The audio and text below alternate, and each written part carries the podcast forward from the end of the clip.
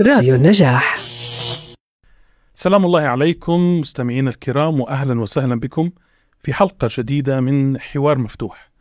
في هذا الحوار نناقش عنوانا مهما في آه، ظل هذه الأحداث التي تدور اليوم وهو عن دور وسائل التواصل الاجتماعي في تعزيز الوعي السياسي والاجتماعي لدى الشباب.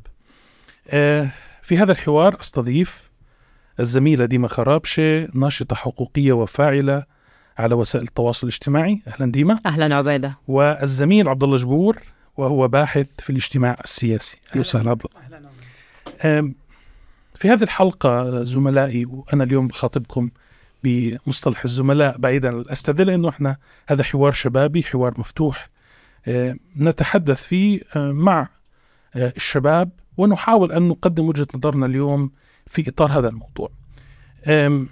ليس خفيا على أحد الأحداث الكبيرة اليوم اللي بتجري في المنطقة وتحديدا العدوان الإسرائيلي على غزة.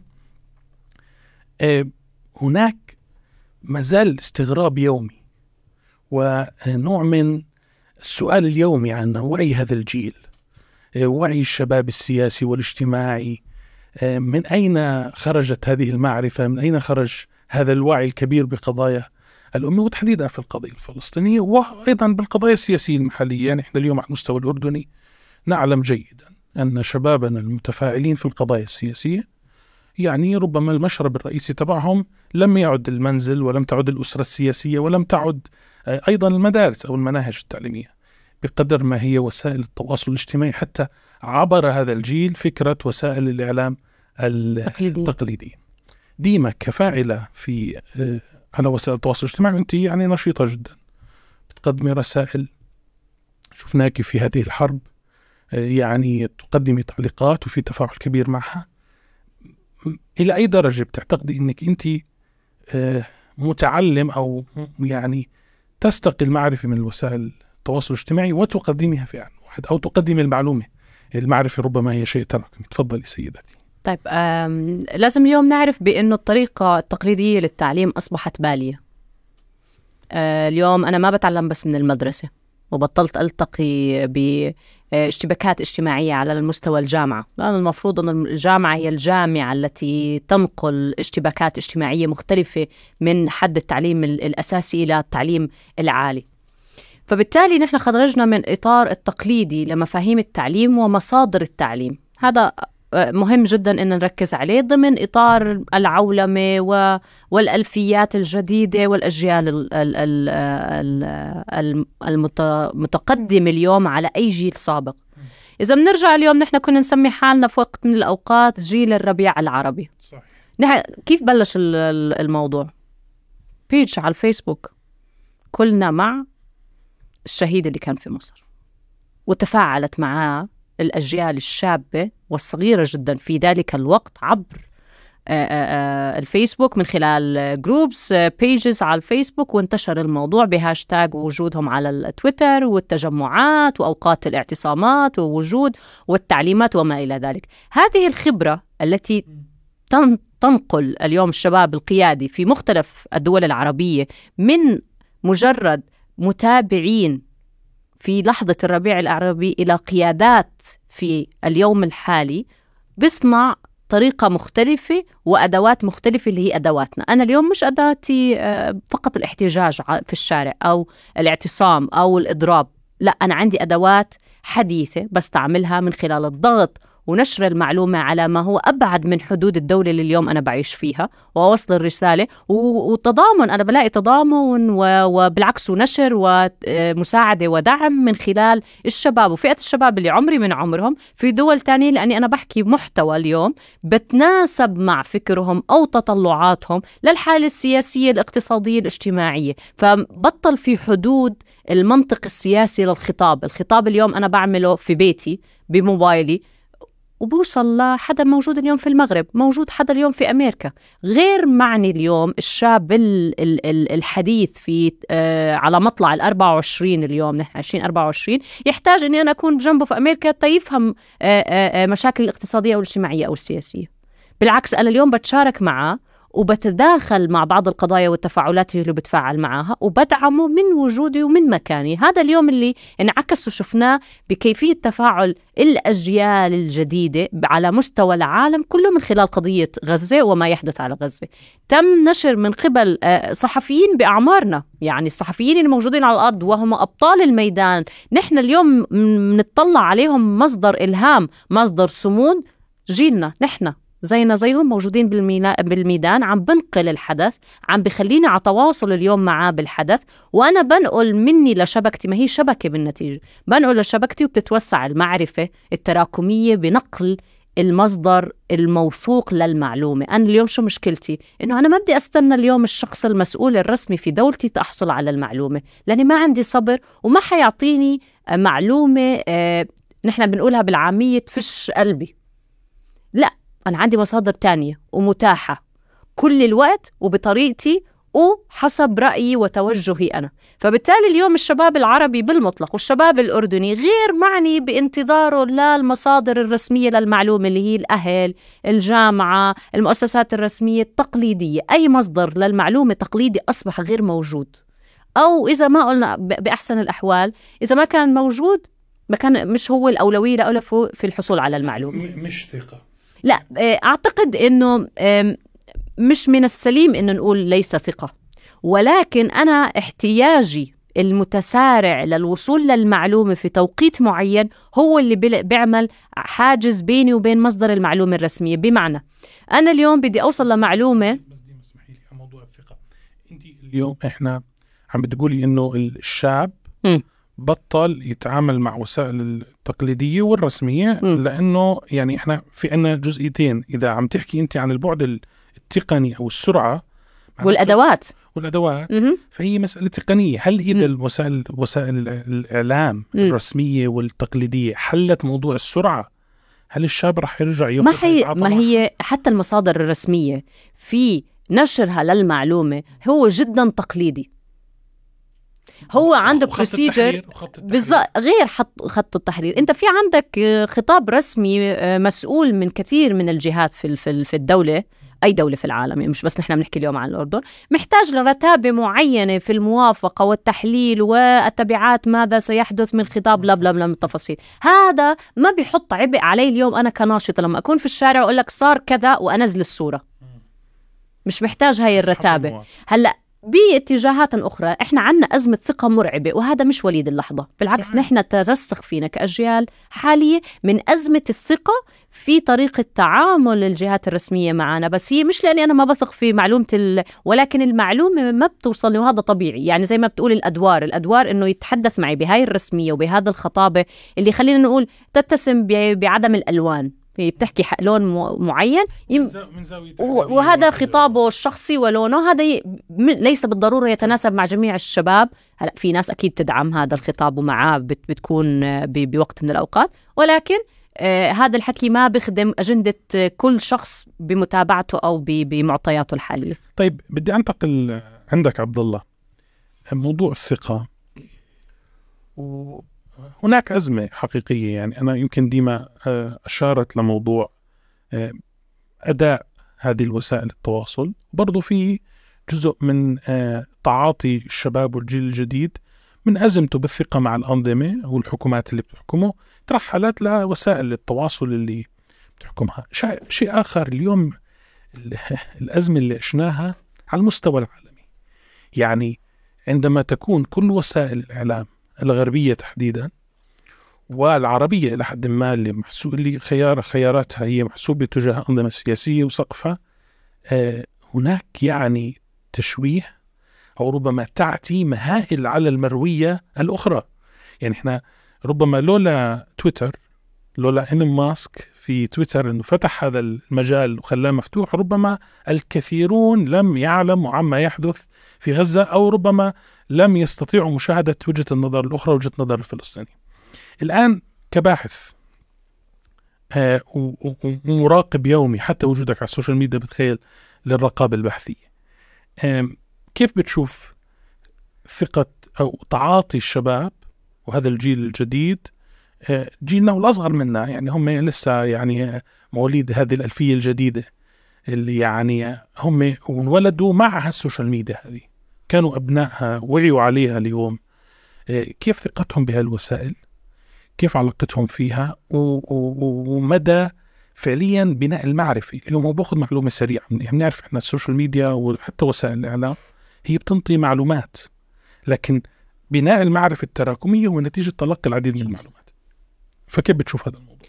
اي بكل تأكيد عبيدة ومثل ما تفضلت أيضا ديما هناك في ال... إذا كنا نتحدث عن المنطقة العربية هنالك تحول كبير بدأ ب 2011 مع ثورات ما أطلق عليه الربيع العربي في مسألة أنه وسائل وسائل التواصل الاجتماعي بدأت تعيد تشكيل الغلاف المعلوماتي للمجتمعات خصوصا جيل الشباب اللي هو الفاعل الأكبر في هذه الوسائط.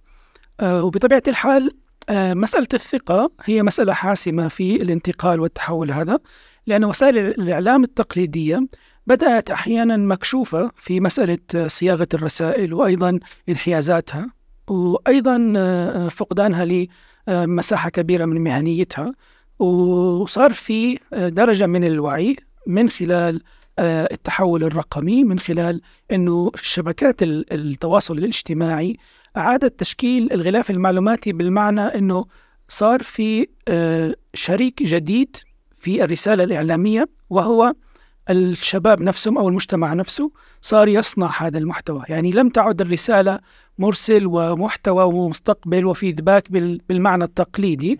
أصبح هنالك شريك جديد يعيد هذا الفيدباك التغذية الراجعة وأيضا هو شريك في صناعة هذه الرسالة الإعلامية وصناعة هذا المحتوى وتوجيهه. إحنا في الاجتماع السياسي ننظر لهذا لهذه المسألة بشكل مهم جدا لأن أصبح هنالك مسألة الرأي العام تطورت إلى إلى مسألة الرأي العام الرقمي. أصبح هنالك رأي عام رقمي يستطيع توجيه المجتمعات نحو زوايا معينة. يعيد ما يسمى بالإعلام أو بنظريات الإعلام الأجندة سيتنج يعيد ترتيب أولويات الجماهير في قضايا معينة. يعني مثلا قضية غزة مؤخرا وسائل الإعلام التواصل الاجتماعي ووسائل الإعلام الرسمية أعادت تشكيل هذه الأولويات بحيث أنه أصبحت غزة هي قضية بما هي قضية إنسانية أصبحت قضية أساسية ورئيسة في هذا المحتوى في صناعة المحتوى وأيضا وفي مسألة تداوله. الإعلام الدولي التقليدي الذي كان موجود بعد الذي تطور بعد الحرب الباردة بدأ يتراجع أمام هذا الصعود الكبير لوسائل التواصل الاجتماعي. فمسألة الثقة اليوم يعني يمكن قراءتها أو قياسها من أكثر من زاوية ولكن بشكل عام هنالك حالة حالة قراءة أو نظرة نقدية لوسائل التواصل الإعلام بشكل عام. ولذلك بدأ الشباب والجمهور يذهب لوسائل إعلام أخرى. هنالك وسائل إعلام جديدة بدأت تظهر أيضا أيضا عامل السرعة جعل من الشباب يكون جزء من هذا الثورة المعلوماتية والتواصل الجديد. وبالإضافة عبد الله أنه اليوم الشباب يمكن جزء من ثقته بهذه الوسائل هو إنه صار هو جزء من صناعة الحدث. حتى هذا إيجاد البديل يعني مسألة إيجاد البديل. يعني إحنا يمكن تجربة شخصية كلنا مرينا فيها. هذا مش بس التحول من فيسبوك وإنستغرام إلى تويتر أو إكس حاليا. لأنه بحكم يعني إنه أنت صرت تتفاجئ قديش هناك تقييد على ذاتك. يعني في حبس أنت. يعني أنت كنت تنزل story آه، طبخة مقلوبة. يشوفها أقل إجي 300 400 واحد اليوم أنت عم بتنزل قضية مهمة عم تقول وجهة نظرك في حرب عالمية موجودة اليوم العالم كله عم بيحضرها. اثنين ثلاث ففي تقييد. هذا الزحف نحو بس برضو تويتر هي منصة قائمة وحقيقية. آه، ما بعرف كيف لو ما كانتش موجودة وما كان هذا الخط التحريري في إكس ماذا سيكون آه، سلوك الناس. اليوم نفس الشيء إحنا من تجربة أو يمكن إحنا بنتواصل وموجودين بجروبات على الفيسبوك. حولنا بموضوع الحرب تاعوا شباب على التليجرام شو الواتساب؟ okay برضو هذا الذهاب الهجر الهجرة نحو تليجرام. بعيدا عن الجزئيات الفنية آه، ديما اليوم في تحديات بيواجهها صناع المحتوى وأنت بتصنعي محتوى بتنزلي وأتوقع واجهتي مشاكل على إنستغرام اللي هو يمكن أكثر منصة أنت بتضلك بتقضي عليها وقت بتخيل هيك حكم هذا على باعتبار انستغرام وتويتر باعتبار باعتبار يعني إني أنا بتابعك. تمام. شو شو التحديات اللي ممكن تواجه الشباب بإطارين؟ تحدي كمتلقي اليوم للمعلومة والمعرفة والسؤال وال- والشق الثاني هو تحدي في صناعته. واليوم كلنا شفنا عم كيف وسائل الإعلام الضخمة الكبيرة صارت هي بتسابق وجودها على ال social media لا هي صارت هي منصات على ال social media هي اللي بتعرفها يعني حتى طبعا. البرنامج اللي بيجيبش على ال social media أو على اليوتيوب. views بيسكروا و- اثنين عم نشوف قديش في videos من ال social media عم تطلع آه، على ال- كمصادر في آه، الإعلام مصادر الرسمية أنت أو العالميه أنت قاعد على يعني. التليجرام وبوصلك الفيديو قبل ما انت تبثه قناة صحيح يعني تمام. فشو التحديات؟ طيب إذا نحن إذا نحن بدنا نحطها بإطارات يعني أكثر من إطار. خلينا نقول لشخص اليوم بقدم محتوى إن كان ديمه أو غير ديمه في إطارين رح يواجهوا إما الإطار المحلي اللي هي الدولة اللي هو عايش فيها على المستوى القانوني والأنظمة للأسف في المنطقة العربية تحديدا. في آخر آه، خلينا نقول 13 سنة وما بعد الربيع العربي وما أحداث بالربيع العربي في كل الدول العربية للأسف اتجهت جميع الدول العربية بلا استثناء إلى تقييد الحريات وتراجع في كل الحريات من حرية التعبير من حرية الصحافة والإعلان والمطبوعات والنشر والمرئية والمسموعة. كلها تم تدميرها ومراجعة يعني العودة إلى ما قبل الألفينات. ما بدي أقول أحكام عرفية بشكل مطلق ولكن استندت استندت لا حتى على المنطقة العربية ككل بالإضافة وبكل تخصيص تخصيص إحنا نحن اليوم شو عم نواجه؟ نحن اليوم في الأردن. أنا اليوم كشخص عادي مش ناشط ولا ولا ولا عندي شيء مجرد عم بنقل post عادي شفته عند سين من الناس أو مثلا على سبيل المثال أحد الصحفيين الشباب اللي هلأ كتير ترند ومشهورين بغزة نقلت فيديو لإله. أو post أو كلام هو كاتبه.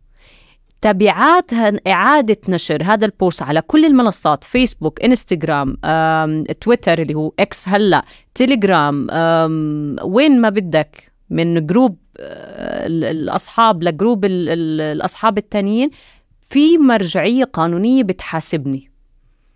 ليه؟ لا عندك تضييق وهالحد من آه، الانتشار. هذا في الصعيد الأول. الصعيد الثاني المنصات ما عندها اهتمام تدعم محتوى لا يرتقي لا آه، آه، خطابها ال- الذاتي أو تطلعات ال business.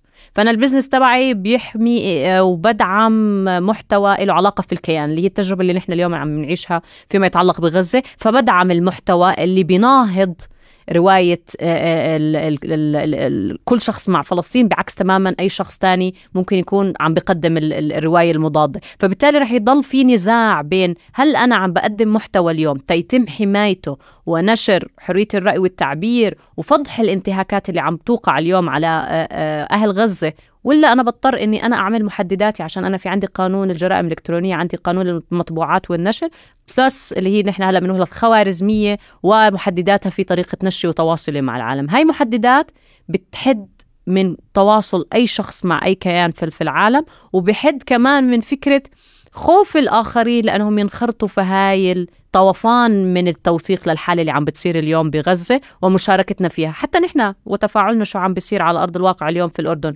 من مسيرات من تظاهرات من اعتصامات من فعاليات اليوم عم تتنظم بالأردن.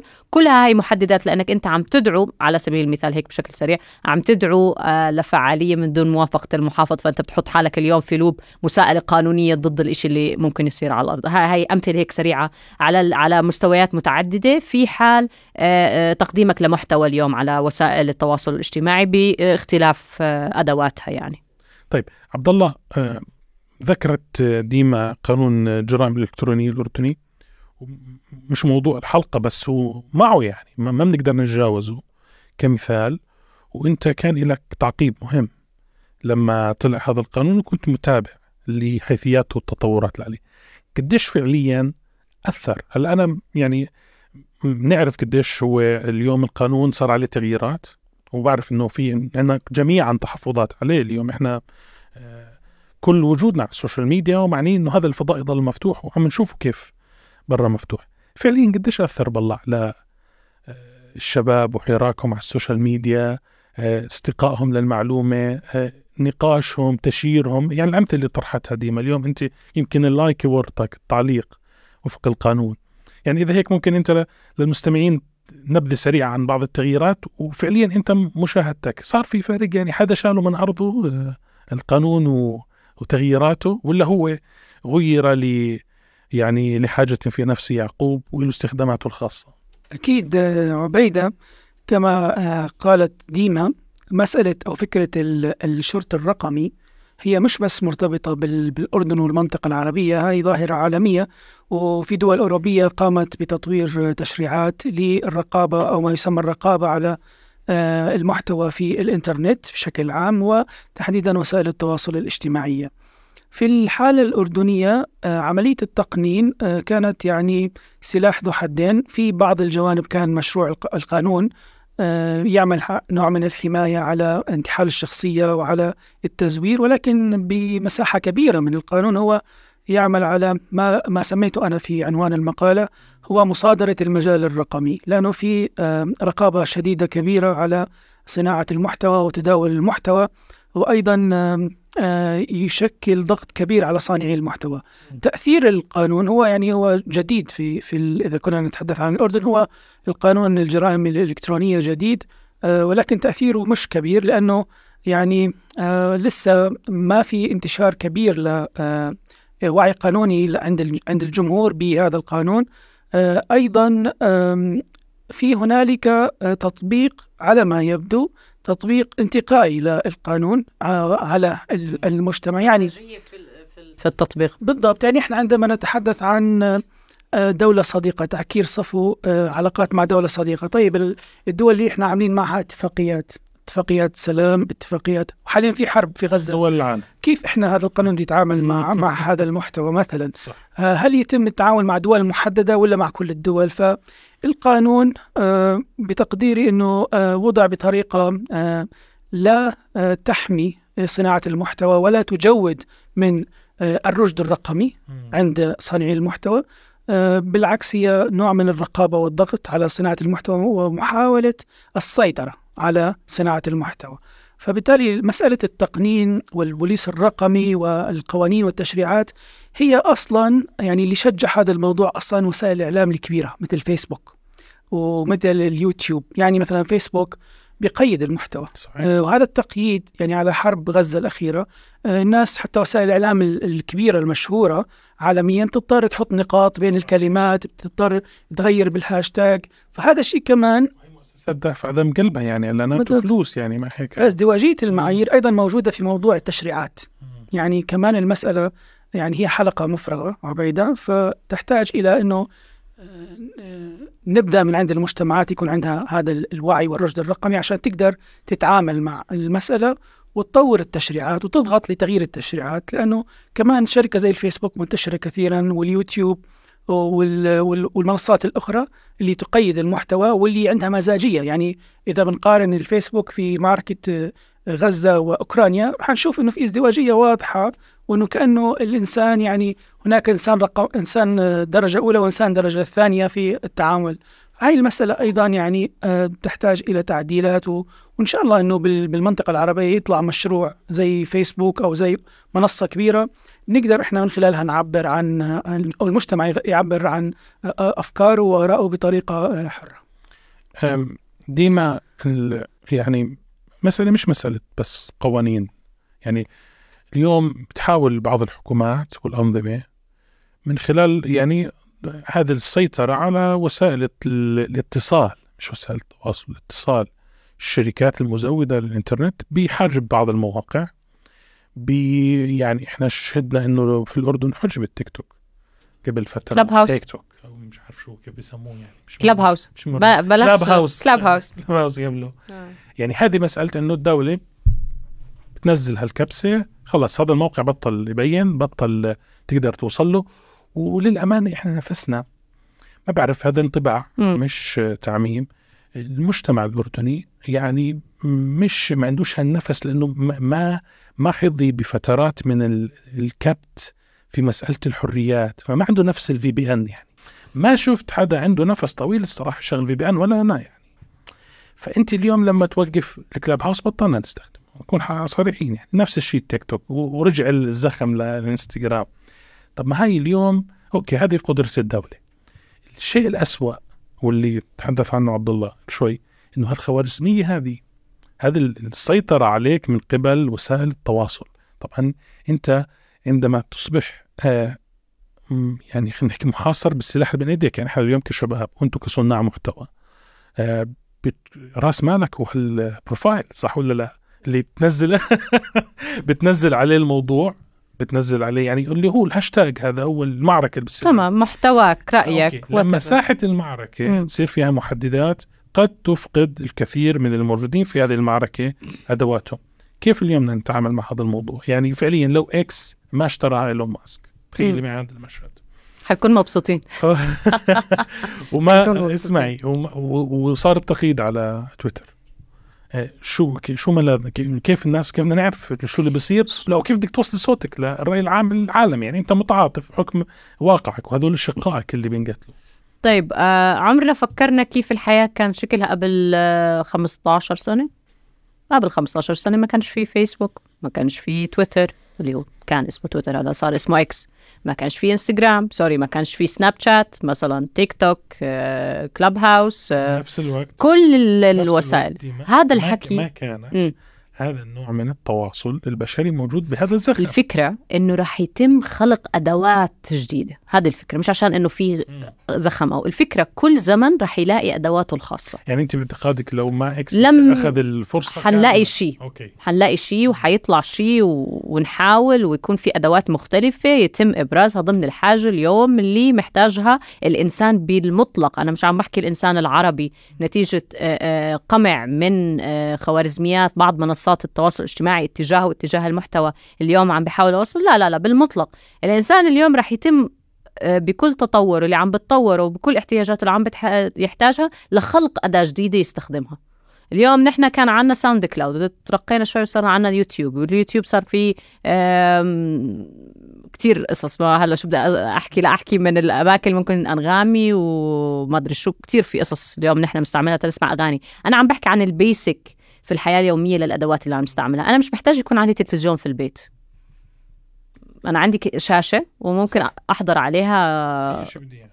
blah blah blah ما بدي أذكر منصات نحن اليوم المفروض مقاطعينها اللي- صفى أنا اليوم الحالة وحتى البودكاست صار أداة من ال broad- الأدوات. ال broadcast ال broadcast هو البث. المؤقت. صار المواطن مضطر اليوم يفتح الساعة كذا. لا. سواء مري هذا انتهى. خلصنا. هذا هو العصر اللي أنا عم إحنا ترى بحكي 2013 الحاجة. نحكي بهذا الموضوع. مثلا. واليوم عم بثبت العالم إنه 100% بس وسائل التواصل اللي تحت الطلب أو الإنتاج الرقمي اللي تحت الطلب هو اللي اللي موجود أصلاً. اليوم أنت كشخص وهو هذا الإشي أكيد الناس ممكن بعض الأشخاص ما يحبوه بس ولكن الإنتاج نبع الحاجة الفردية. أنا اليوم كيف بدي أشتغل؟ شو الحاجة الفردية بعملها؟ وإذا ما كانتش موجودة بعملها زي ما عملوا الموبايل. كان في سلك اللي هو التليفون وبطل بسلك. صرنا نتحرك بالبيت ونحكي تليفون الأرضي. بعدين صرنا نمشي في الشارع. كان كبير صار صغير صار في بكاميرا صار ما بعرف شو بلا بلا بلا بلا من التطور. هذا التطور هو اللي بيصير فعليا. فلو ما في مثلا تويتر راح يتم خلق أداة جديدة استخدامها مساحات ثانية. حيخت... يعني حيخلق ممكن تروح على نظير فيسبوك الروسي. عبد الله أنت يمكن عندك اطلاع عليه. طيب إذا بدي أروح عبد الله على غزة. واليوم يعني كنت صلت نحط المجهر على المشهد في غزة. طبعا العالم المفروض اليوم يعني ربما أبرز إنتاج أو يتوافق الجميع عليه. العدو والصديق من نتائج طوفان الأقصى هو انه عادت القضية الفلسطينية على الطاولة العالمية قضية أولى. ومش بس على الطاولة العالمية أمميا برضو اجتماعيا وعلى, وعلى على كل المستويات وعلى السوشيال ميديا صارت. وعم نشوف قاعدين والصراحة مش بس بنشوف وبنحتفي إحنا عربيا ما بعرف يعني في احتفاء. إنه؟ إنه آه، في bloggers غربيين عم آه، بيغيروا طبعاً. نظرهم عم بي بيصيروا معنا. اليوم قديش غزة؟ والحرب على غزة آه، عملت هذا الطوفان في التحول آه، الرقمي والانخراط المجتمعات غير مثقفة ربما أو غير معنية بالثقافة على الشرق الأوسط إنها آه، آه، تكون موجودة آه، وتشارك وتعرف عن ما يحدث في هذا العالم. آه، بطبيعة الحال عبيدة الحرب على غزة آم، أثارت الرأي العام بشكل كبير لأنه أولا آه، الحرب مأساوية بشكل كبير وصناعة المحتوى من غزة أيضا رسائل وصلت إلى العالم ووسائل الإعلام التي تنقل الأحداث في غزة أيضا استطاعت أن توصلها إلى العالم. آه، هذيك المرة قرأت أنه آه، أحد الأشخاص من غزة كاتب على منصات التواصل الاجتماعي أنه تخيلوا آم، هاي الأحداث كانت موجودة أيام النكبة بس ما كان في إعلام. ما كان حدا يوثق هاي الانتهاكات الجرائم الجرائم ضد الإنسانية التي تحدث قتل الأطفال والنساء. أيضا يعني تفاعل المجتمع الدولي معها. اليوم بنشوف الموضوع تغير. يعني حتى وسائل الإعلام الدولية إذا بتفتح الموقع الإلكتروني حاطين آه، مثلا الشأن المحلي الشأن الإقليمي الشأن الدولي حاطين نافذة ثابتينها حرب غزة وإسرائيل. فأصبحت آه، قضية عالمية آه، أثارت الرأي العام الدولي بشكل كبير آه، لخصوصيتها أيضا لأنها حرب مأساوية. يعني نحن في القرن الواحد والعشرين وبنشوف كل هاي المآسي والانتهاكات أيضا اللي أثار الرأي العام الدولي الأوروبي بأمريكا بأمريكا الجنوبية خصوصا آه، هنالك حالة صمت دولي أو هنالك ازدواجية واضحة في التعامل مع مع مع الإنسانية. آه، الشخص الذي يقتل في مكان ما مثلا الحادثة التي آه، كانت في فرنسا قبل سنوات مجموعة من رؤساء الدول ذهبوا في مسيرة تقدموا مسيرة دولية لأن هنالك آه، تسع أشخاص قتلوا في عمل إرهابي. بينما نش- نشاهد اليوم عمل إرهابي يومي ضد الأطفال ضد المدنيين ضد النساء في غزة. والمجتمع الدولي هنالك نسبة كبيرة منه تنتاب حالة صمت وهنالك مجتمع آخر آه، يحاول أن يغير.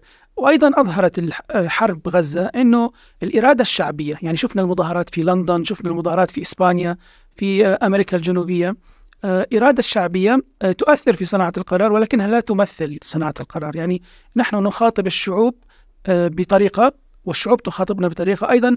العلاقة ما بين والتخاطب ما بين المؤسسات القنوات الرسمية شيء وال- والتخاطب الاجتماعي شيء. يعني هنالك حالة عاطفة موجودة في في المجتمع الأوروبي في أمريكا. شفناها بالمظاهرات. بس هذا الشيء على الصعيد الرسمي مختلف آه، تماما. لأنه هنالك يعني نوع من ال- ال- العلاقة المصالحية السياسية آه، تعمل على آه، استخلاص أو منع الحالة الإنسانية أن تظهر في الخطاب.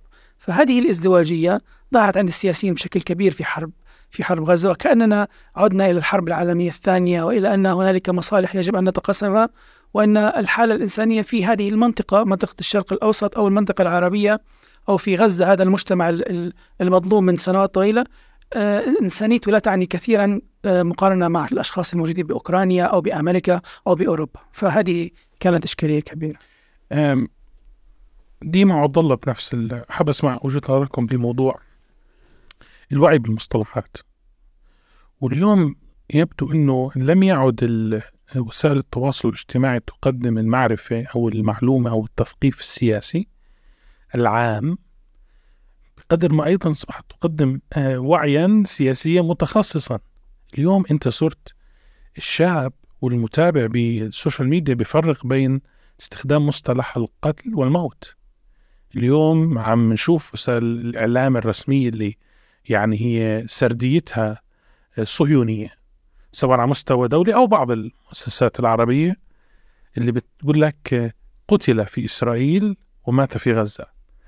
اليوم صار في وعي عند الشباب. برضو مسألة مصطلحات تصف اليوم ما آه، الكيان الصهيوني بدولة الفصل العنصري دولة دولة الإرهابية. هذا يعني إرهاب الدولة هذا صرنا نسمعه بالسوشيال ميديا ومن من نشطاء برضه على مستوى المجتمعات الغربية. بأكملها هذا الوعي بالاصطلاح حتى اليوم آه، أنه هذا ليس صراع. هذا احتلال. يعني هذا التركيز مش بس منا. يعني بلغتنا العربية طبعا اللغة مليانة وإحنا ربما سرديتنا بتحمل حالها. بس برضه صار في وعي عند آه، المتلقي الأجنبي. المتلقي الغربي إنه لحظة شوي هذا مش صراع هذا احتلال. لأي درجة اليوم عم بقدم أنت عم عم بتقيسي هذا ال- الوعي وهذا ال- الوعي السياسي المتخصص هلأ في ظل أزمة. ما بعرف آه، بالإطار اللي ما فيش فيه أزمة هل يقدم هذا الوعي أم لا؟ بالشقين ديما شو رأيك؟ أه بعتقد إنه الإنسان اليوم محتاج للتجربة ليخوض وليتعلم. آه، طوفان الأقصى في بي- في بدايته في 7 10 يمكن في هذيك اللحظة الزمنية كان يعني يعني بدي أكون من أكثر ال- المتفائلين ب- بكل المنطقة العربية وأقول لك أعداد محدودة. ولكن ما بعد 7 10 7 أكتوبر هو هون النتيجة هون الحكاية. هون نحن بلشنا نميز إنه كيف بيتم الذبح. مش بيتم قتل أو بيتم استشهاد مش مش قتيل أو هاي دولة آه، أو كيان محتل. أنا كيف بخاطب هذا الكيان اليوم ومين بيمثله وخطابه شو بيستخدم بالكلمات؟ وأنا يجب أن لا أتقاطع مع ذات الكلمات التي يصف بها نفسه ككيان اليوم أو داعمين للكيان. ومن يدعمه إن كان من داخل هذا الكيان أو من دول العالم إن كان العربي والغير عربي. فاليوم أنا جدا لازم أكون دقيق في الصف اللي أنا اتخذت منه موقفي. أنا اليوم ضد الكيان يجب أن أتعامل بالمصطلحات والدعم حتى المقاطعة. اليوم إذا نحن بنشوف من راقب ال- ال social media بنلاقي الناس كتير بتستخدم كلمة إحنا آه، مش قاطعنا إحنا استغنينا. فكرة إنه حتى ال- الأشخاص الغير ناشطين في في في القطاع ال- تحديدا السياسي ولكن على المستوى الإنساني هو شخص عادي جدا. محتواه لا يرتقي إلى مجرد مثلا صور- صورة أو مثلا فيديو المقلوب اللي نحن ضحكنا عليها أول أول حديثنا ولكن محتواه جدا بسيط والذي لا يعني ولا يشتبك مع أي عمل عام على المستوى المحلي أو الإقليمي ولكن ما وجده ما بعد 7 أكتوبر خلق نوع جديد ومفاهيم جديدة ونظرة جديدة للحياة متطلباتها الاحتياجات اللي أنت اليوم محتاجها في حياتك اليومية ومتوفرة لك واللي أنت اكتشفت إنها أساسية وأنت مش منتبه لها لأنها أصبحت بديهية في حياتك. فاليوم صرنا نطلع نقول مي أكل مستشفى آه، كنيسة وجامع. هذا كله شفناه بلحظة ما تاريخية تم هدمها وشفنا صمود وبقاء واستمرارية وتعاضد بين أبناء هذا المجتمع ليحموا نفسهم وذاتهم بهاي اللحظة التاريخية ولا يكونوا موجودين فيها. كيف بيحموا نفسهم من خلال تصديرهم؟ هم صدروا لإلنا. فعليا نحن تعلمنا منهم. هم بيستخدموا لغة مختلفة. طفل صغير اليوم عمره عشر سنين. ناس آه، خربت الحي. يعني خلينا نحكي باللا باللا هوية واللا لون. وقف عمره عشر سنين بقول لك فدا غزة. أنت اليوم شخص غير ملون غير تابع لأي تفصيلة سياسية أو مهتم. مجرد ما أنك أنت تشوف هذا الطفل حيزرع في داخلك مفاهيم جديدة للغة. استخدامك اليوم للمصطلحات بعطيك فرصة أكبر. بالتالي هذا بخلق شيء جواتك بيساعدك على أنك أنت اليوم تقدم محتواك بما يخدم مصالح ودعم وحق. هذه الفئة من الناس اللي هي طبعا نحن بنحكي اليوم عن أهل غزة بالضرورة وحالة عامة على كل فلسطين. فمثلا نحن كتير لازم نميز بين عرب إسرائيل. ما فيش اسمه عرب إسرائيل. في إشي في إشي اسمه كلها هاي فلسطين ما بنفعش نقسم والتقسيمات. صارت الناس تستثمر اللحظة التاريخية لإعادة توطين المفاهيم المصطلحات اللي اليوم نحن بنستخدمها لأنه فعليا هذا جزء من الاستعمار اللي استعمر الجميع. بلا استثناء. إن كان آه، في فلسطين بكل أقسامها وبكل آه، آه، يعني الظروف التي عاشتها من من الاحتلال بداية القيام الدولي بال 48 إلى يوم 7 10 23 اختلفت المفاهيم واختلفت لأنه الأجيال أصبحت مختلفة أدواتها أصبحت مختلفة. أنا اليوم لما بدي أجي أستخدم مصطلحات معينة أنا بنشر هاي المصطلحات فصار في مسؤولية.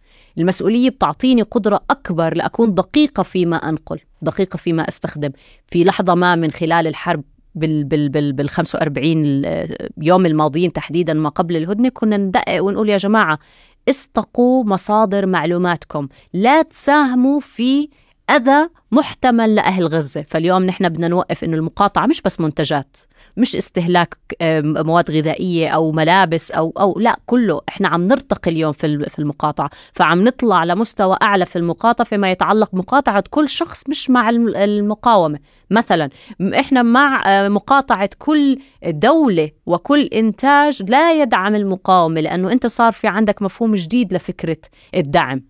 هاي هاي تطبيقك لها في الحياة اليومية جزء من آه، انتشار المقاطعة هالمرة بطريقة أوسع هو أتوقع السوشيال المشهد. آه آه المشهد لأنك أنت يعني. شفت المشهد ووصلك المشهد هلا يعني ما حنكذب على بعض في سنوات معينة أصبحت ال- ال- القضية الفلسطينية في ذيل الأخبار العالم مش بس على المستوى في العربي ذي الاهتمام الناس العالم يعني. كله مش فقط فما بالك الدول العربية وما يحدث ضمن الإقليم والأحداث اللي صارت في آخر فترة بالمقابل أنت اليوم محتاج أنك أنت تخلق أداة جديدة تستثمر فيها الوقت. حدثت هاي الحادثة ترجع الناس للتراك اللي لازم ترجع عليه. سين صاد من المؤسسات وال- والشركات والمصانع والمنتجات بتدعم وكانت وقحة وفضة بأنها اليوم تعلن في ظل هاي الظروف الصعبة بأنها تدعم وما زالت موجودة على الأرض وتقدم. هذا بيخلق نوع مختلف من التعاون. أنت اليوم بتشوفها في محلات وفي في السلوكيات على المستوى العام لل- للأردن والمنطقة العربية بالإضافة أنه حتى الأجانب اليوم Black Friday بي من كم يوم. بقول لك مع إنه هذا أهم يوم آه للسوق الأمريكي على سبيل المثال. والعالم صار بشكل. عام للإنتاج والاستهلاك صح. الأسواق فاضية واتجهت لأنها تنزل على الشوارع وت- وتقدم آه، احتجاجاتها اتجاه دعم إداراتها أو أنظمتها السياسية اتجاه هاي الشيء أحكي بال- بال- بالمحور التالي أو بالسؤال التالي عن موضوع انعكاس هذا الوعي على السلوك واللي هو طبعا أنت جا- جاوبتي موضوع المقاطعة. أه، بدي عبد الله نفس الشيء انت يعني باطار بحثك واطلاعك أه، مسألة المصطلح. يعني أه، كلنا لاحظنا هذا ال- الوعي تجاه الاصطلاحات. هل في فعليا اصطلاحات سياسية نحتت من خلال ال social media أو تصدرت أكثر من خلال اطلاعك؟ وشو ممكن أنت آه، آه، يعني تسمي هاي الظاهرة أو كيف ممكن كباحث تنظر لها في سياق بأي سياق إحنا اليوم بنشوف هذا التركيز على كيف إحنا نستخدم مصطلحاتنا وسرديتنا وإعادة بناء هذه السردية؟ قلت أكيد آه، عبيدة الكلمات عندها دور آه، مهم في صناعة الصور النمطية وهي الصور النمطية تؤثر في السلوك البشري بشكل آه، كبير جدا. على سبيل المثال مصطلح الأبارتايد أو الفصل العنصري. هذا المصطلح قبل تقريبا خمس سنوات كان ممنوع أنك تتحدث في هذا المصطلح في وسائل الإعلام عن قضية عن إسرائيل لأنك تت- تحكي عن هاي الدولة أنها دولة الفصل العنصري. كان يوجه لك اتهامات بالمعاداة السامية أو اتهامات سياسية وقد تقاضى إذا كنت وسيلة إعلام في أي دولة في العالم. الآن بدأت يعني كما يقال القناع بدأ يسقط وبدأت إسرائيل تعرف نفسها بأنها دولة فصل عنصري على سبيل المثال. هذا المصطلح الأبارتايد الفصل العنصري آه، بدأ يتم تداوله بشكل كبير في وسائل الإعلام آه، المحللين السياسيين الكتاب آه، الرأي المحللين اللي بيكتبوا مقالات بشكل يومي يتحدثوا ويتناولوا ال- الحالة الفلسطينية وال- والحرب. بيحكوا عن إسرائيل إنها دولة فصل عنصري وال- والمجتمع بدأ يتقبل هذا الشيء. في المش... الرأي العام الدولي بدأ يتقبل هذا الشيء وبدأت إسرائيل تقتنع عنها آه، كذلك. آه، أريد أن أشير في هذه الزاوية إلى أنه آه، مثلا جون دوغارت المبعوث الأممي آه، لفلسطين آه، والذي تم آه، إقالته كان يقول أنه حركة في عنده كتاب كثير مهم عن الفصل العنصري هو من جنوب أفريقيا يوثق الفصل العنصري في جنوب أفريقيا بلده وفي فلسطين. آه، هو يقول أنه الحركات اللي مثل BDS هي التي ساهمت في تداول هذا المصطلح فصل العنصري في وسائل الإعلام الغربية وعند السياسيين. اليوم الكلمات هاي بتأثر على السياسات. يعني إذا شفنا بلدية برشلونة مثلا رئيسة البلدية آه، من خلال آه، الخطابات تبعت المحتجين وأيضا سلوك الناس إنه هاي دولة فصل عنصري كيف إحنا نتعامل معها؟ علقت العلاقة يعني ما في علاقة ما بين آه، برشلونة المدينة وأي منت أي أي شركة أو مؤسسة إسرائيلية وهذا الشيء تطور. يعني زي كرة الثلج بدأ يكبر في مناطق كثيرة من من إسبانيا. على سيرة المقاطعة وقوة الكلمات اليوم إذا بتروح على الدكان أو على السوبر ماركت أو على أي محل آه، أنا بسمع الشباب بيحكوا أو بسمع النساء بيحكوا إنه هذا المنتج معنا ولا معهم؟ يعني, يعني صار صارت صارت الناس تح- تحكي لك إنه هذا معنا ولا معهم. فهذا الشيء آه، المقاطعة زمان كان هو محصور في طبقة معينة أو مجموعات معينة مؤثرة نخبوية. صح. لكن اليوم صار في آه، سيولة. انتقل هذا ال هذا ال توسع وانتقل لل- للناس البسيطة اللي ما كانت أصلا صحيح. تدرك أهمية هذا صحيح. المقاطعة وصار يأثر. هذا الشيء كلياته نابع من يعني جذره أو ينطلق من الكلمات والمصطلحات اللي بتأثر كثيرا في في, في الصورة النمطية بناء صورة نمطية حول آه، ما يحدث. فبالتالي آه، الكلمات عندها تأثير كثير كبير. حكت ديما عن مو- موضوع المقاطعة. آه، بدي بدي أبلش من عندك. آه، بانعكاس الوعي على السلوك اليوم آه، هذا واحد من انعكاسات الوعي آه، هو المقاطعة وذكرت أنت BDS اليوم قديش أثر هذا انعكاس الوعي عبد الله وراح أجيك ديما بنفس النقطة. آه، عن موضوع المظاهرات. اليوم نشهد العالم مظاهرات لم يشهدها في تاريخه. يعني أنا من أسبوعين كنت في دولة غربية فيها هامش من الحريات ليست في أوروبا والكل متفاجئ من حجم المظاهرات. آه، سياسيين تلك الدولة بقول لك بدهم طلعوا لنا هذول يعني. معقول إحنا عندنا فلسطينيين أو عرب أو مسلمين لها درجه صح. لا هو فعليا الحراك الأسبوعي كان حراك حقيقي على مستوى. فقديش هذا آه، له جذر بوعي؟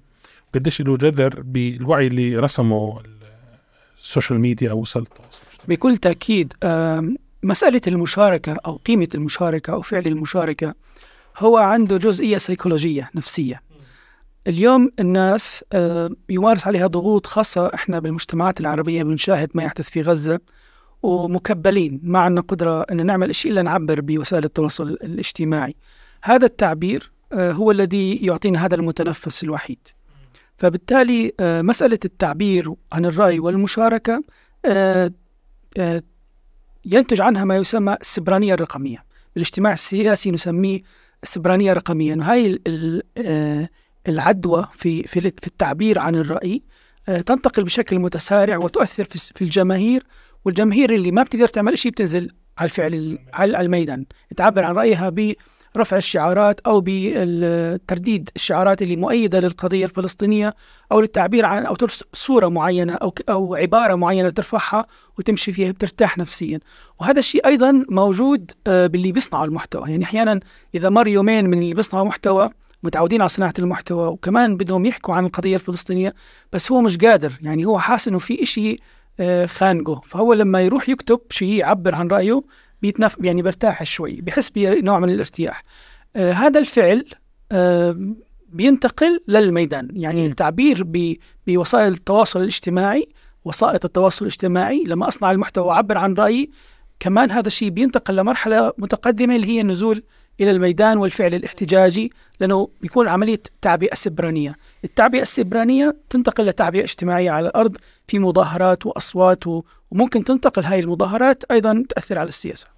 آه، ديما بنفس السياق م- قديش ال- المظاهرات هي انعكاس وقديش ممكن بعض الناس يصير عندهم حالة عكسية. بمعنى إنه أنا وجودي على ال social media تأثيري على ال social media يغنيني عن المشاركة الميدانية أو ممكن تكون أهم. طيب الإنسان بطبيعته آه، مختلف من شخص لآخر. أنا ما بشبهك أنت ما. بتشبهني وهكذا. فبالتالي الطبيعة البشرية لاستخدامها لأدوات معينة لتعبر عن ذاتها مختلفة. أنا بعتقد على سبيل المثال إنه أنا مجرد نزلت post على الفيسبوك آه، شيرت فيديو على الإنستغرام آه، كتبت لي كم كلمة على تويتر أنا عملت اللي علي وهيك أموري تمام. يعني في حالة رضا. خلينا نقول. آه، بالطرف الآخر ممكن لا تكتشف إنه في أشخاص قادرين على إنهم يعلوا ويصعدوا في الفعل السياسي تحديدا عشان نكون دقيقين في المصطلحات بما بدنا نحكي. نصعد في المست... في, ال... في الأداة السياسية المستخدمة لإيصال الحق أو لإيصال الفعل والتفاعل والتعبير عن الرأي بطريقة مختلفة. ففي ناس مثلا بتنظم ذاتها وبتق... وبتصير مجموعات وبتدخل في إطار تنظيمي له علاقه بال... بال... بالإعتصامات. تظاهرات. لأنه في فرق كتير كبير بين كلمة اعتصام وبين كلمة تظاهر. ندخل في إطار الحملات المتكررة الداعمه لحملات المقاطعة للمنتجات التي بتدعم بشكل مباشر للكيان من خلال آه، تشير مثلا آه، آه، ال- ال- البوستات وال update اللي اليوم نعملها لتحديث من حملة المقاطعة ال BDS على مستوى العالم. تفاعلنا اليوم لننتج بدائل ونقول والله في البديل الفلاني تعالوا ندعمه. عربي أردني آه، مصري بلا بلا بلا من المختارات أو المنتجات اللي ممكن تساعدنا. أنا ممكن بهذا الفعل أكتفي وأشعر بالرضا وأني ساهمت على قدر استطاعتي.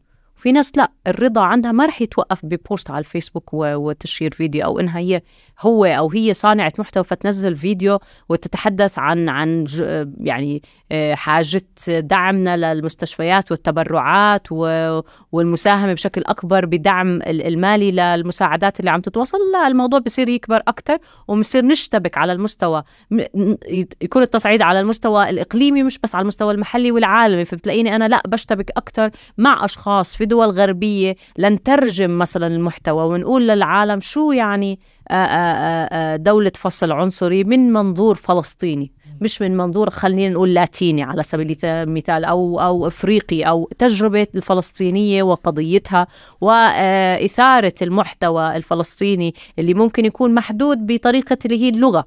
إنك عندك يا بالعربي عندك يا بالإنجليزي لا أنا بدي أشتبك أكثر وأدخل على ثقافات ولغات مختلفة وأوصل لهذا الشخص القادر عليه. واصعد على المستوى السياسي. فلقينا اليوم إنه في محامي فرنسي آه، قرر إنه يجمع هو واحد من أكبر المحامين على مستوى فرنسا بإنه يجمع مجموعة من المحامين وتقدم اليوم لمحكمة العدل ال- الجنائية الدولية فيما يتعلق في القضية الفلسطينية تحديدا أحداث غزة مؤخرا. فبالتالي التصعيد هو قدرة الشخص على قوته في استخدام أدوات سياسية أو مدنية لا إظهار بعض ال- ال- الوسائل الدفاعية عن القضية اللي هو اليوم بتبناها. فأنت اليوم مثلا على سبيل المثال والدتك هي ال ال ال الأقصى فعل اللي ممكن إنها تعمله يوصلها فيديو بتحدث عن أم عن طفلة بسيطة. نحن بنشوف قديش المحتوى هلأ عم بصير كتير كبير ويعني مشتبك إنسانيا بعواطفنا في صناعة الخبز والأكل اللي. بيعملوه اليوم. فتلاقي نفسها كيف ساهمت في إنها تدعم فلسطين من خلال إنها تشير هذا الفيديو عن المعاناة المرأة الفلسطينية عن مثلا قصص الأسيرات وما يق- يقوم به اليوم الكيان بانتهاك لحق ال- الأسيرات في في السجون. الأطفال اللي بيتم اعتقالهم لمجرد أنهم ماسكين اليوم حجر فبيتم اعتقالهم وانتهاك طفولتهم. هاي الس- السردية الخاصة اليوم بالأسرة بالأراضي بالتهجير بالانتهاكات اللي وقعت من بداية ال- ال- الصراع العربي الإسرائيلي إلى غاية اللحظة. هي كل منا بيختار الطريقة اللي يغني فيها السردية وينشر فيها السردية ويبقى يبقى على تواصل مع مقاومته. لأن مقاومة سلاح موجودة في غزة ولكن على الصعيد الآخر مقاومة فردية أنت محتاجها تكون على جميع الجبهات بكل الأشكال.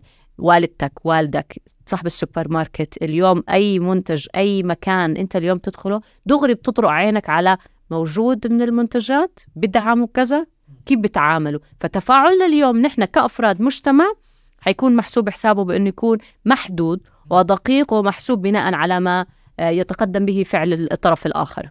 كل هذا نتيجة حالة الوعي اللي ترجمت من آه، يعني آه، ترجمت إلى سلوك اللي تفضلتي أنت و- وشرحتيه. يعني بدي أرجع شوي للمشهد المحلي. آه، اليوم بنعرف القضية الفلسطينية قضية يعني مهمة ومفجرة. والاشتباك يعني معها آه، لا يحتاج إلى اهتمامات خلاص هي في وجدان ال- العالم العربي والعالم المسلم فبالتالي حتى العالم الحر يعني اليوم محددات العالم الحر أصبحت مختلفة أصبحت هي تتحدث عن الحقوق الكونية. المرجعيات الكونية المشتركة بيننا وبين الناس لذلك ستجد في كل بقاع الأرض من هم يتفاعلون مع هذه القضايا بصفتها قضايا التحرر الوطني. في العودة إلى المشهد المحلي قديش وسائل التواصل الاجتماعي مؤثرة؟ قديش إحنا اليوم كن- كنا ما قبل آه، آه، اشتعال هذا العدوان على غزة وحتى يعني المفروض نكمل ما بعد المفروض الأردن في ظل تحول ديمقراطي أو عادت إلى آه، سكة التحول آه، الديمقراطي في قانون الانتخاب وقانون الأحزاب الذي يقر من اللجنة الملكية لتحديث المنظومة السياسية. آه، قديش عبد الله ال- في بيشارك السوشيال ميديا في نشر الوعي في موضوع الديمقراطية اليوم في الأردن؟ هل هي لها أثر ولا هي فعليا تدور حول فضاء المهتمين؟ يعني اليوم لا يتفاعل مع هذا المحتوى إلا المهتم به ربما إحنا لأنه شوية مهتمين بالشأن السياسي معنيين فيه. آه، هل ممكن إنها ال social media أو وسائل التواصل الاجتماعي تساهم فعليا بتحريك المياه الراكدة بهالملفات المحلية وعلى راسها الإصلاح السياسي؟ إي طبعا بكل تأكيد. آه، وسائل التواصل الاجتماعي زي ما حكينا بالبداية إنه هي بتشارك بشكل كبير بإعادة تشكيل الغلاف المعلوماتي والثقافة وتنتهي بصناعة حالة وعي معينة باتجاه آه، معين. آه، إذا كنا نتحدث عن التثقيف السياسي والثقافة السياسية آم، في ظل يعني تراجع البرامج والخطط آه، التي تستهدف حالة التثقيف السياسي في في الأردن سنجد أنه ال- الذي يعبي هذا الفراغ هي وسائل التواصل الاجتماعي ومؤسسات المجتمع المدني آه، أيضا. آه، في الأردن على سبيل المثال الثقافة السياسية آه، هنالك مستويات مختلفة متنوعة. آه، تراجع حالة التراجع واضحة. هنالك يعني مناطق فيها أمية سياسية. هنالك مناطق فيها آه، وعي سياسي جيد ناضج بشكل كبير. هنالك حالة رشد سياسي في منطقة معينة هنالك حالة تراجع كبير في منطقة أخرى. هذا عدة عوامل تلعب في في هذا في هذه المسألة. ولكن الإشكالية الكبيرة أنه برامج التثقيف السياسي التي من الواجب أن تقوم بها آم، المؤسسات الرسمية. هي ضعيفة جدا وأيضا مجتزأة وغير بنيوية وغير مكتملة. يعني في الأردن نحن في حالة تحول ديمقراطي أو تحديث سياسي لا يوجد لغاية الآن من 2021 لليوم استراتيجية وطنية للتنمية السياسية. يعني فكرة التنمية السياسية فقط هي من خلال برامج تقدمها مؤسسات مجتمع المجتمع المدني. وأيضا هنالك اعتماد على حالة التثقيف السياسي اللا إرادي التي آه، تكون من خلال وسائل التواصل الاجتماعي. اليوم وسائل التواصل الاجتماعي ولأنه الطبيعة تأبى الفراغ هي التي تقوم بهذا الدور آه، بشكل كبير. إحنا لما نشوف حوار بين شخصين يتناولوا قضية سياسية معينة الناس لما تشوف هذا الحوار بصير في عندها نوع من الموقف السياسي. لما نشوف آه، برامج على التيك توك أو برامج على اليوتيوب أو على البودكاست. اليوم البودكاست هو أكثر أكثر الوسائل بي- بيتناول مثلا قضية تاريخ فلسطين التاريخ السياسي أو التاريخ السياسي الأردني أو ت- تتناول فكرة الهوية الهوية السياسية الهوية الاجتماعية. هاي الأشياء آه، ما بتتناولها البرامج اللي بتتقدم من المؤسسات الرسمية ومش موجودة بش بهذا الشكل بالمناهج الرسمية. يعني أنا جزء من ب- بتصنع حاليا الكتاب الثقافة الوطنية لل- للجامعات. واطلعت على ال- الك- الكتب السابقة والمقررات السابقة الحالة ضعيفة جدا. هذا الشيء بينطبق أيضا على المناهج ال- في المدارس.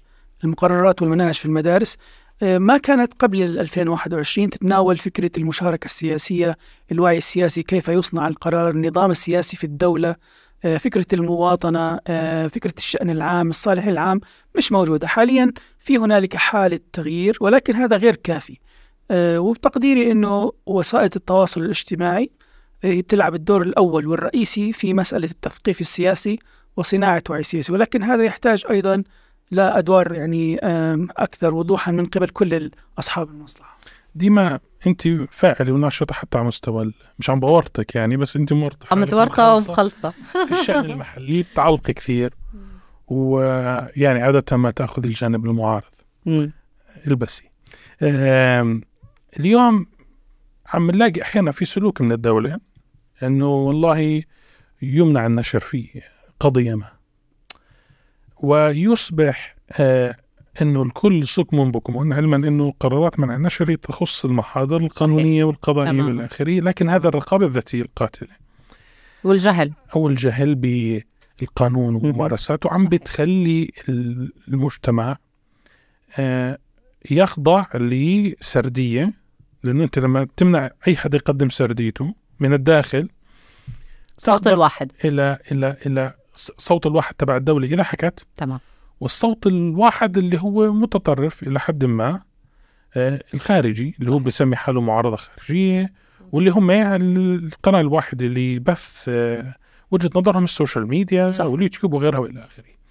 اليوم أنا يعني بديش أناقش عقلية الدولة أو السردية الأمنية اللي تبث فيها، بدي اليوم أحكي قديش إحنا مسؤولين وصناع المحتوى مسؤولين والإعلاميين المحليين مسؤولين عن لا عدم الصمت وتقديم محتوى حقيقي ويناقشوا الناس. يعني نضل فاتحين النقاشات ونتحدث بجرأة لأنه أنت إذا ما تحدثت اليوم عن الواقع في ظل كل التحديات الموجودة والقوانين الداخلية والتحديات الممكن وال, وال, وال يعني خلينا نحكي توابع توابع ذلك انت عم بتخلي الجمهور آه، ربما حبيس لسرديتين ثنتين على النقيض التام صح. ما في منطقة رمادية الكل اما أبيض اما أسود وهذا بيصنع نوع من ال- ال- صراع. أو الصراع داخل المجتمع فقديش بتشوفي إنه انت أو غيرك من اللي بقدموا وجهة نظرهم وإحنا هنا بهالبلد وبنروح وبنيجي عليه هذه المسؤولية إنه يضل يحكي ويضل بهالمساحة هاي من إلى مش الدنيا أبيض وأسود إخوان. كان في كلمة وإنت البس. آه. البس، البس. لا تمام تمام. آه، قديمين على الخط. إن شاء الله قادرين نكمل يعني بهال إن شاء الله نطلع حلقة ثانية. يا رب.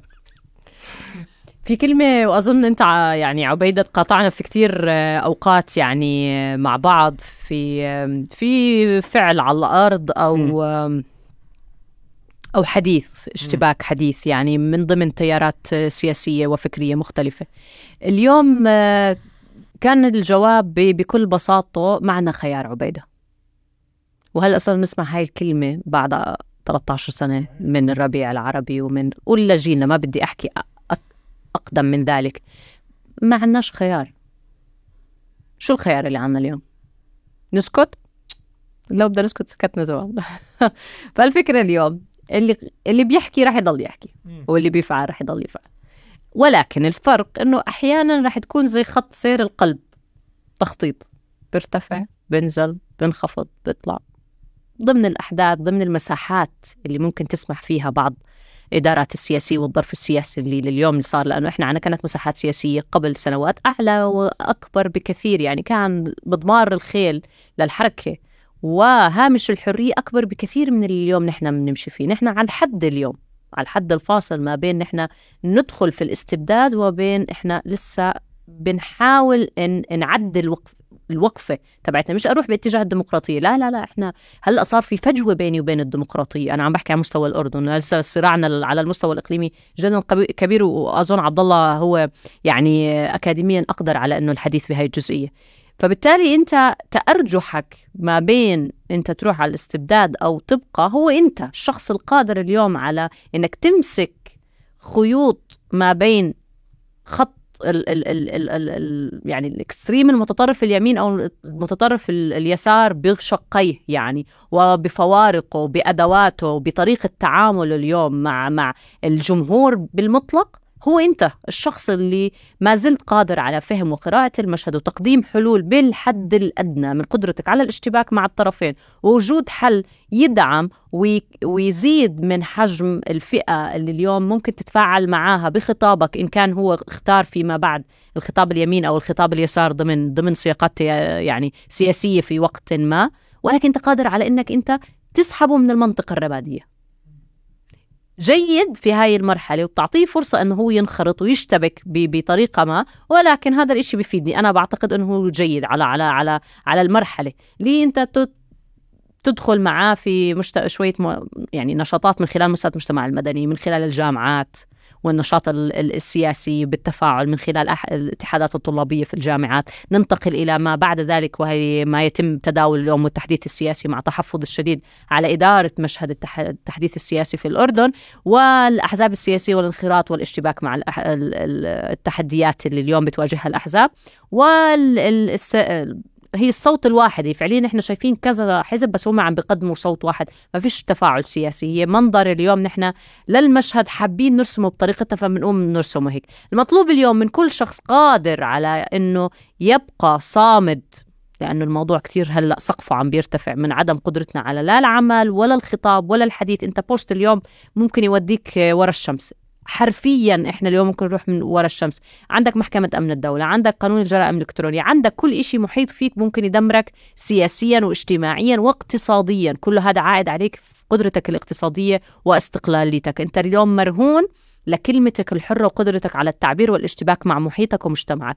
وبترتب عليه كمان جزئية مهمة بأنك أنت تكون على الحد اللي هو ما يقولوا تراجع ما انت برضو عندك سمعة زيك زي أي كائن بال- بالحياة. آه والله بطلت تحكي ديما مثلا خايفة. آه، ديما آه، وهذا نكتة استعملناها إنه ديما حتنتقل محتوى حديثها في الأيام الجاي مختلف عن ما بعد الجرائم الإلكترونية وتعبيرها. هذا الهاجس ديما آه، أو هل هذا هاجس لدى صناع المحتوى؟ أو النشطاء الرقميين النش- أو المناضلين السياسيين.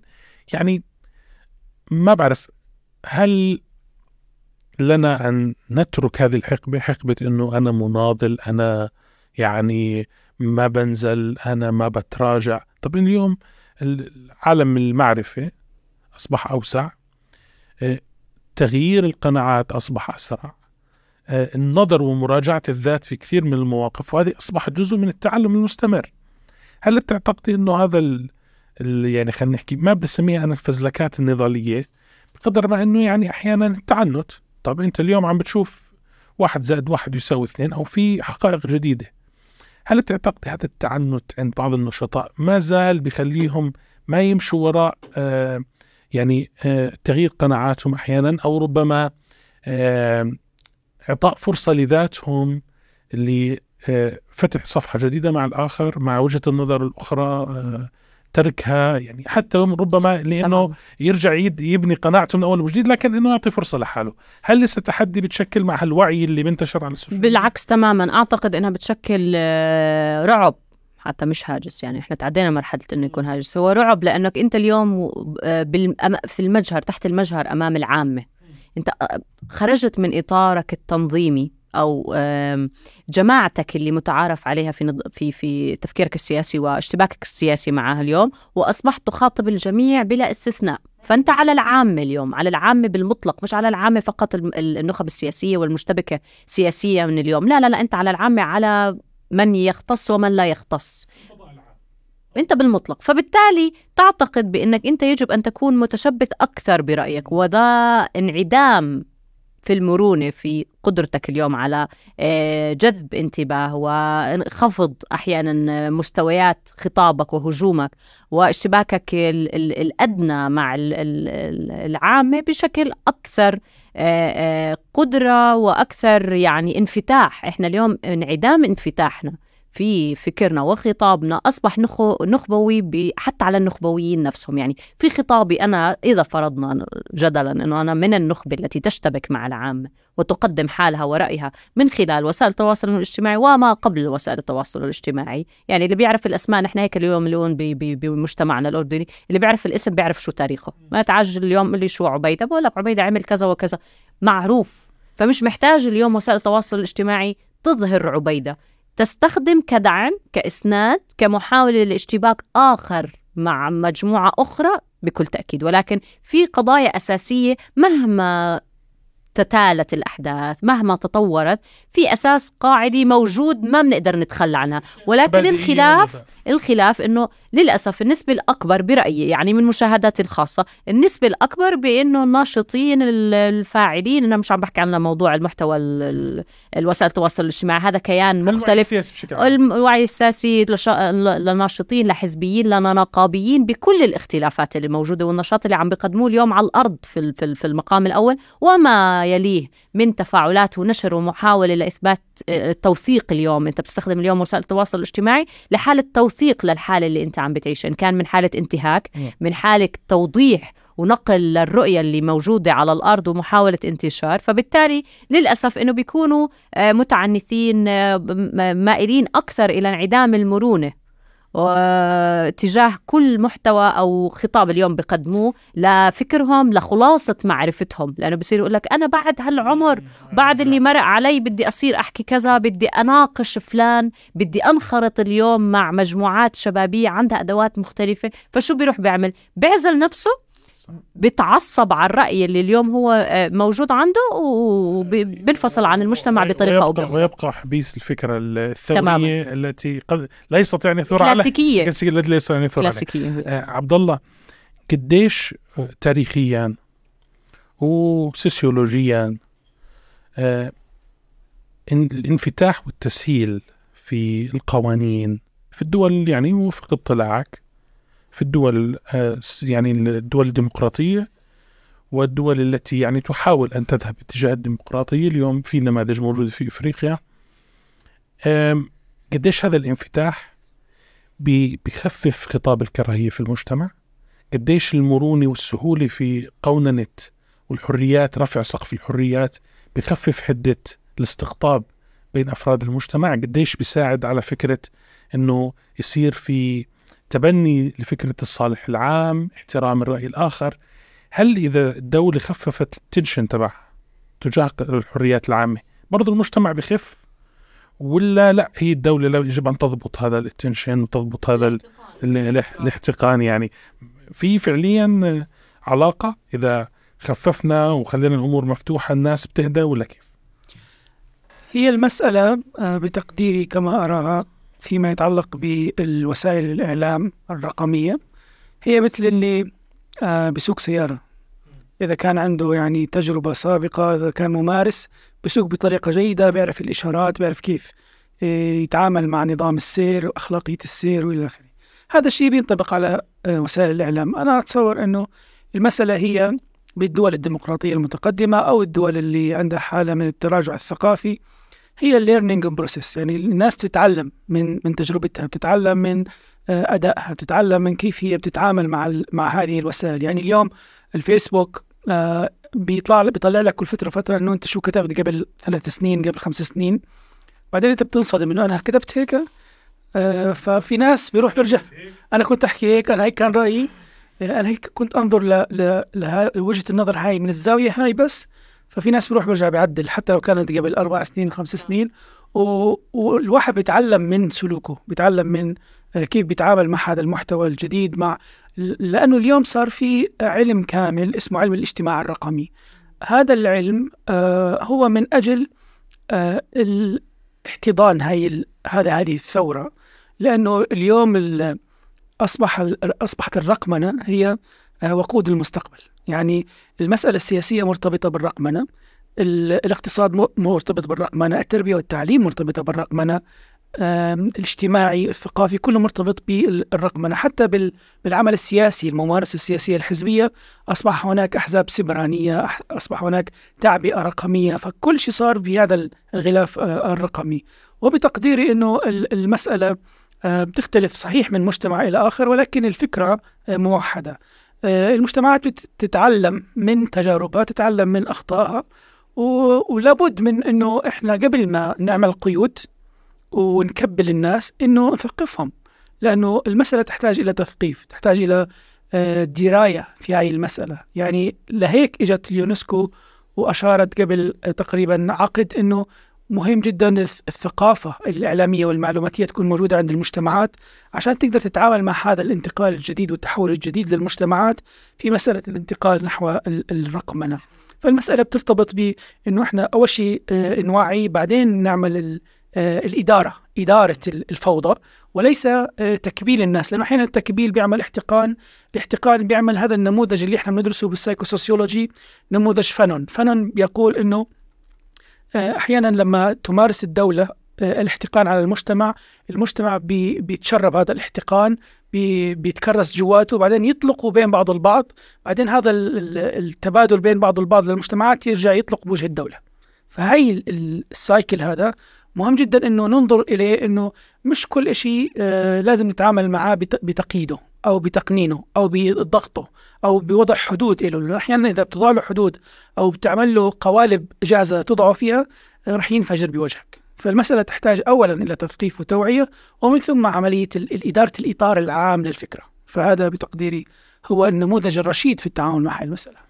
في ظل اللي حكاه عبد الله ديما وين بتشوفي مستقبل وسائل التواصل التواصل الاجتماعي ودورها في يعني نشر الوعي أو الاستمرار في لأنه كمان إحنا بنعرف انها بتنشر أشياء كثيرة بس إحنا لما نحكي وعي هذا يعني الخلاصة عندما يقوم البشر بالتعرض إلى ال- الإيجابيات والسلبيات وبالأخير يعني هو بتشكل عنده وعي. هل هذا كان وعيا ايجابيا أم سلبيا؟ هذا متروك لتجربته الفردية. وين بتشوفي أنت مستقبله؟ للعلاقة بين وسائل التواصل الاجتماعي وبناء الوعي. أعتقد يعني آه، أعتقد بالمجمل بما أنه نحن هلأ على مشارف آه، الشباب أص- سيصبح آه، وجود العنصر ال- الأساسي في حياتنا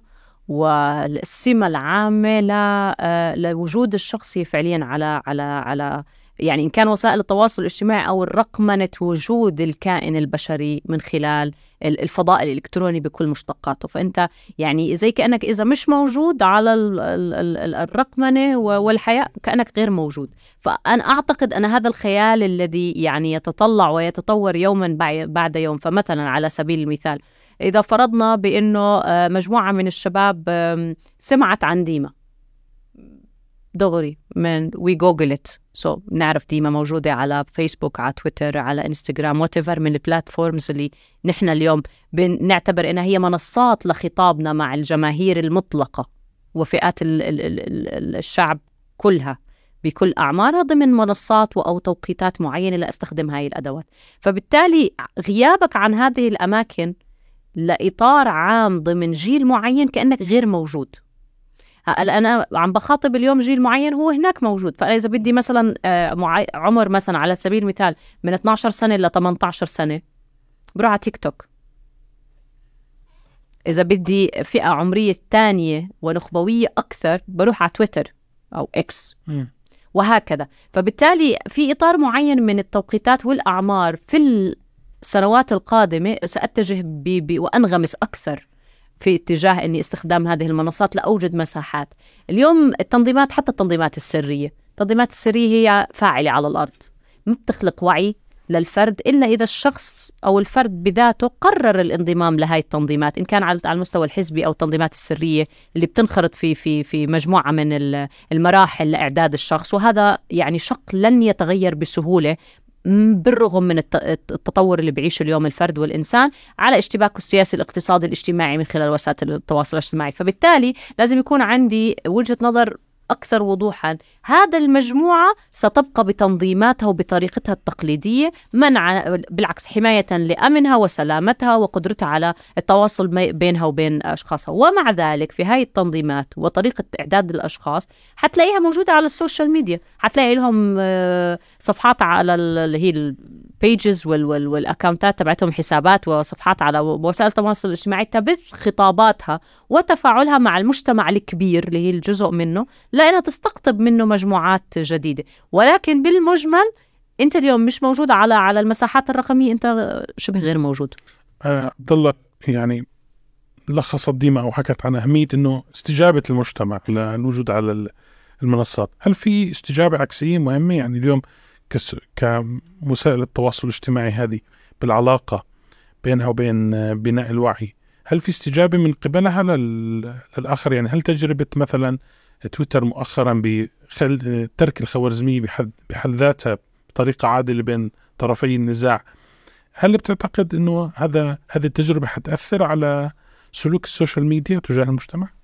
بتأثر بطبيعة الحال لأنه إذا كانت ال- الوسيلة الإعلامية آه، بترسم حدود وبترسم آه، مقيدات ل آه، مش فقط لصناعة المحتوى أيضا لانسيابيته وانتشاره وهي بتحدد وين هذا المحتوى يجب أن يذهب مش أنه تعطيه آه، المساحة الطبيعية للانتشار بيأثر بشكل كبير. يعني الخوارزميات أثرت بشكل كبير في في حرب آه، الأخيرة على غزة. وشفنا كيف الحرب السرديات صارت بين المجتمع ال- الغربي والمجتمع اللي بيمثل أو اللي بيعكس الصورة الحقيقية عن القضية الفلسطينية وكيف بدأت الماكينات الإعلامية مؤخرا تحاول تسترد السردية يعني سردية الإنسان الفلسطيني ال- المضطهد ال- الذي آه، يواجه معركة وجودية ويقتل كل يوم أو أو سيقتل في أي لحظة وهو في بيته آه، نقلت إلى ال- إلى العالم وأثرت بشكل كبير على السردية. آه، بعكس قبل ذلك كانت السردية ال- الصهيونية على سبيل المثال ترسم إنه هنالك أيضا هذه هذا الم- هذا الم- الملف وهي الممارسات الإرهابية أو ال- العنيفة آه، يواجهها المجتمع في إسرائيل. آه، الح- الحرب في غزة والإعلام كشف ال- الزيف وأظهر الحقائق فبالتالي صار في نوع من التوازن بالسردية. الآن سر- سردية الإنسانية آه، الموجوده بقضية غزة بدأت تظهر وتصعد بشكل كبير جدا. تحاول الماكينات الصهيونية استرداد هذه السردية ولكن يبدو أنه يعني الإنسان الإنسانية كسبت معركتها في غزة. يعني. شكرا عبد الله شكرا. شكرا ديما. شكرا لك شكرا لمستمعينا على يعني بقائهم معنا آه، في هذه الحلقة وفي هذا الحوار المفتوح. على أمل اللقاء آه، بهم في آه، حوار قادم. هذه تحية مني. أنا عبيد فرج الله ومن الهندسة الصوتية الزميل براء البلبيسي. للاطلاع أكثر على ما ينتج راديو النجاح يمكن متابعة ال social media وسائل التواصل الاجتماعي الخاصة بالموقع وتحديدا منصات بث البودكاست المختلفة والمتعددة وأهمها آه، النجاح دوت نت. دمتم بخير.